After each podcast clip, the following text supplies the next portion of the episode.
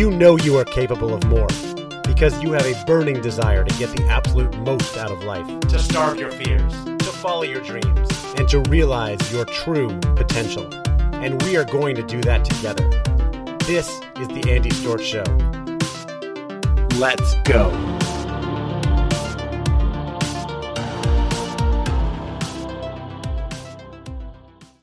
Welcome to the Andy Storch Show. I am your host, Andy Storch, and this is a show where we can come together to starve our fears, follow our dreams, and fulfill our true potential. And I have a question for you today. What do you do when you have too many ideas? Do you have that problem? I definitely have that problem. And the funny thing is that if you would have asked me, I don't know, 10 years ago, even five years ago, if that would be a problem for me, I would have said, no way. I would have been surprised. I would have said, I don't have very many good ideas. I'm not very creative. I'm not very entrepreneurial as much as I want to be. And I don't have that many ideas or things that I could be doing. Um, so it seems crazy that I have too many ideas. And yet I sit here today, near the end of 2020, with way more ideas than I can pursue. So, how did I get here? and what do you do about it and where are you on this spectrum do you are you looking for more ideas or do you have too many and then you get overwhelmed and don't know how to handle it? Um, well, I'll tell you where I came from, which is kind of interesting. Um, I discovered the world of an idea of entrepreneurship right after college. I didn't know anything about this world, even though it existed when I was growing up. There were no entrepreneurs in my family. And um, later discovered it after I read the book Rich Dad Poor Dad by Robert Kiyosaki. Um, I ended up trying um, my hand at some startups, both working for other people and starting my own. Nothing really worked out and I went back into the working world. And then in 2016, I heard Hal Elrod on a podcast. I've talked about this before and uh, bought his book, The Miracle Morning, and started getting into personal development, spending more time learning. And I started getting really into entrepreneurship again and listening to podcasts about entrepreneurship. And I felt so frustrated because I wanted so badly to try to be an entrepreneur and I had no idea what business I would try or do. I felt terrified that if I tried anything, it wouldn't work. I didn't have any marketable skills. You ever listen to those guests, those experts on podcasts who say, like, oh, if you want to start a podcast, just take your marketable skill. I'm sure you have something that people ask you for help with all the time, and just go start selling that as a consultant. Create content for that, and you're all set. I used to hear those things and get so frustrated because I didn't think that I had any type of expertise or marketable skill. My skill had been just talking to other people and making friends. How do you make money from that? Uh, I didn't know what to do, and I was frustrated that I wanted to be an entrepreneur. I didn't want to be an employee anymore, and yet I didn't really have a business. And so I felt for a little while like I was an operations person. Maybe I was going to be a good number two. If I could just find somebody with a great idea and I could help them run it. And then I started to realize that I do have some ideas and I do have some value that I can give to others. But the problem was then I didn't have the confidence. I didn't have the confidence that I could charge for myself and my services and what I bring to the table um, and I still deal with this, this confidence and imposter syndrome. It shows up as sometimes. Um, but I didn't think I had the confidence to actually implement and build a business around them.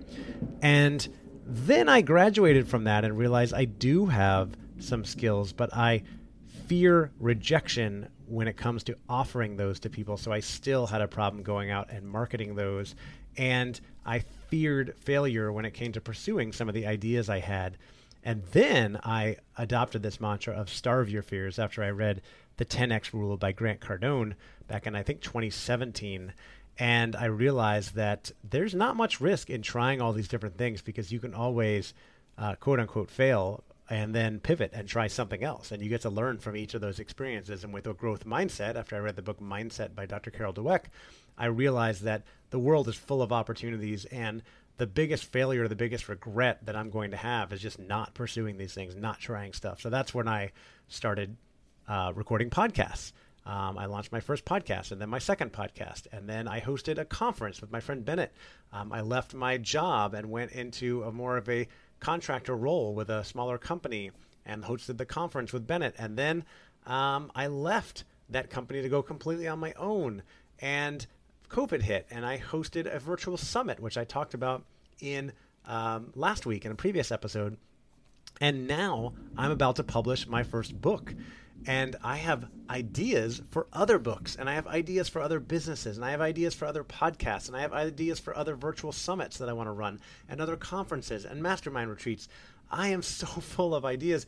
Not to mention, I'm often referring clients to other people, other partners that I've built, friends um, who run businesses and um, and I've worked out affiliate agreements with many of them, so they'll pay me uh, when uh, people I refer to them turn into clients. So I'm starting to build a business that way, a referral business, if you will. Um, I have too many ideas. Just think about the fact that I just ran a virtual summit, the Talent Development Virtual Summit, and as we were building it, we hadn't run it yet. I was just just brimming over with ideas for future summits I could run now that I know how to do this and talking to my assistant Stephanie about it, my wife Courtney about it, and we started brainstorming all these summits. I could do one in conjunction with the book called Own Your Career, Own Your Life. I could do one on leadership. I could do one on entrepreneurship. I could do one on personal brands. I could do one on relationships. Um, it's just a beautiful, fun thing to do. And I think now that I know how to do it, I can do them on anything. But what's the right thing to spend my time on? And when it comes to podcasts, I have ideas for other podcasts that I think would be great, but I can't even keep up with my own podcast. I haven't recorded, you know, put out a lot of great content on this podcast in a while because I haven't been keeping up with it. And I have ideas for other books. For a long time, I thought I'd love to write a book. What the hell am I going to write about? What could people learn from me? Why would people listen to me? And then finally, on January 1st, I sat down and I started writing, and it all just came out. And I am getting set to publish my first book, Own Your Career, Own Your Life, on November 16th. And I'm so excited to be a published author. And about two months ago, in the last couple months, I have been struck by lightning with two other books that I want to write and corporate programs I want to create. And I have to stop myself because if I start pursuing those, I'll never publish the first book. And then how can I publish the second book? So here's the question again when you have too many ideas, what do you do? And here's what I found that has worked for me. Number one, um, write them down. Don't let them go because if they're good ideas, they're good ideas. You can't let them get away. So you've got to find a place to write them down. I have um, a digital notepad. I have a physical note uh, journal that I use every day. I have digital notepad on my iPhone and my Mac um, that I use the Notes app to write a bunch of notes in there. I use Google Docs. Um, I write out ideas and plans for different things, even if it's not something I'm going to implement in the near future. Number two, run them by other people. So I have uh, my wife Courtney is my best friend and biggest confidant. We discuss ideas for things all the time, but I also have uh, my assistant Stephanie, who is a very strategic part of my business, and I talk to her about ideas. And then I also have coaches, uh, and I belong to mastermind groups, and I have friends in the businesses I'm in, and I can run ideas by those people and say, "What do you think?"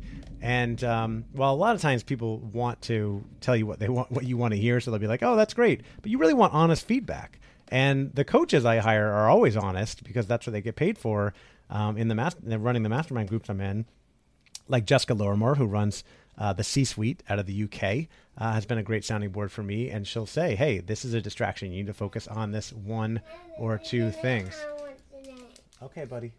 Uh, so you've got to have that sounding board. You've got to have that person that you can speak to and share that idea and have them say, yeah, this is a good idea. Go run with it. Or this is a distraction. Don't do it at all. Or most likely it's, hey, that's a good idea, but you're already pursuing X, maybe you should put this off to a different time. And then the last thing you do with those ideas is you table it. You don't let them go. You table it, and this really smart people I've seen schedule them in. So I'm working on this book launch in Q4 2020, and I want to host a virtual summit. I'm going to schedule that for, let's say, December or January. And then the next book I want to work on uh, I'll start working on that in Q1 or the, the Q2. And you start to schedule in for quarters over the next 12 months, the next four quarters. When are you going to work on those ideas? How do they connect? Uh, and then the last thing is, and this is one of the hardest ones for me. Um, are you finishing what you started? Are you actually putting in all the right, the right amount of effort into the thing that you're already working on, that you're already doing? So for me, again, that's where I have a problem.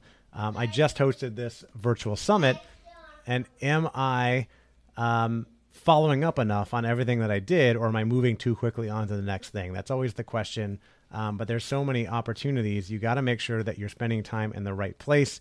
Um, so again, when you have a lot of ideas, write those ideas down. Don't let them go. Um, then you want to um, have that sounding board.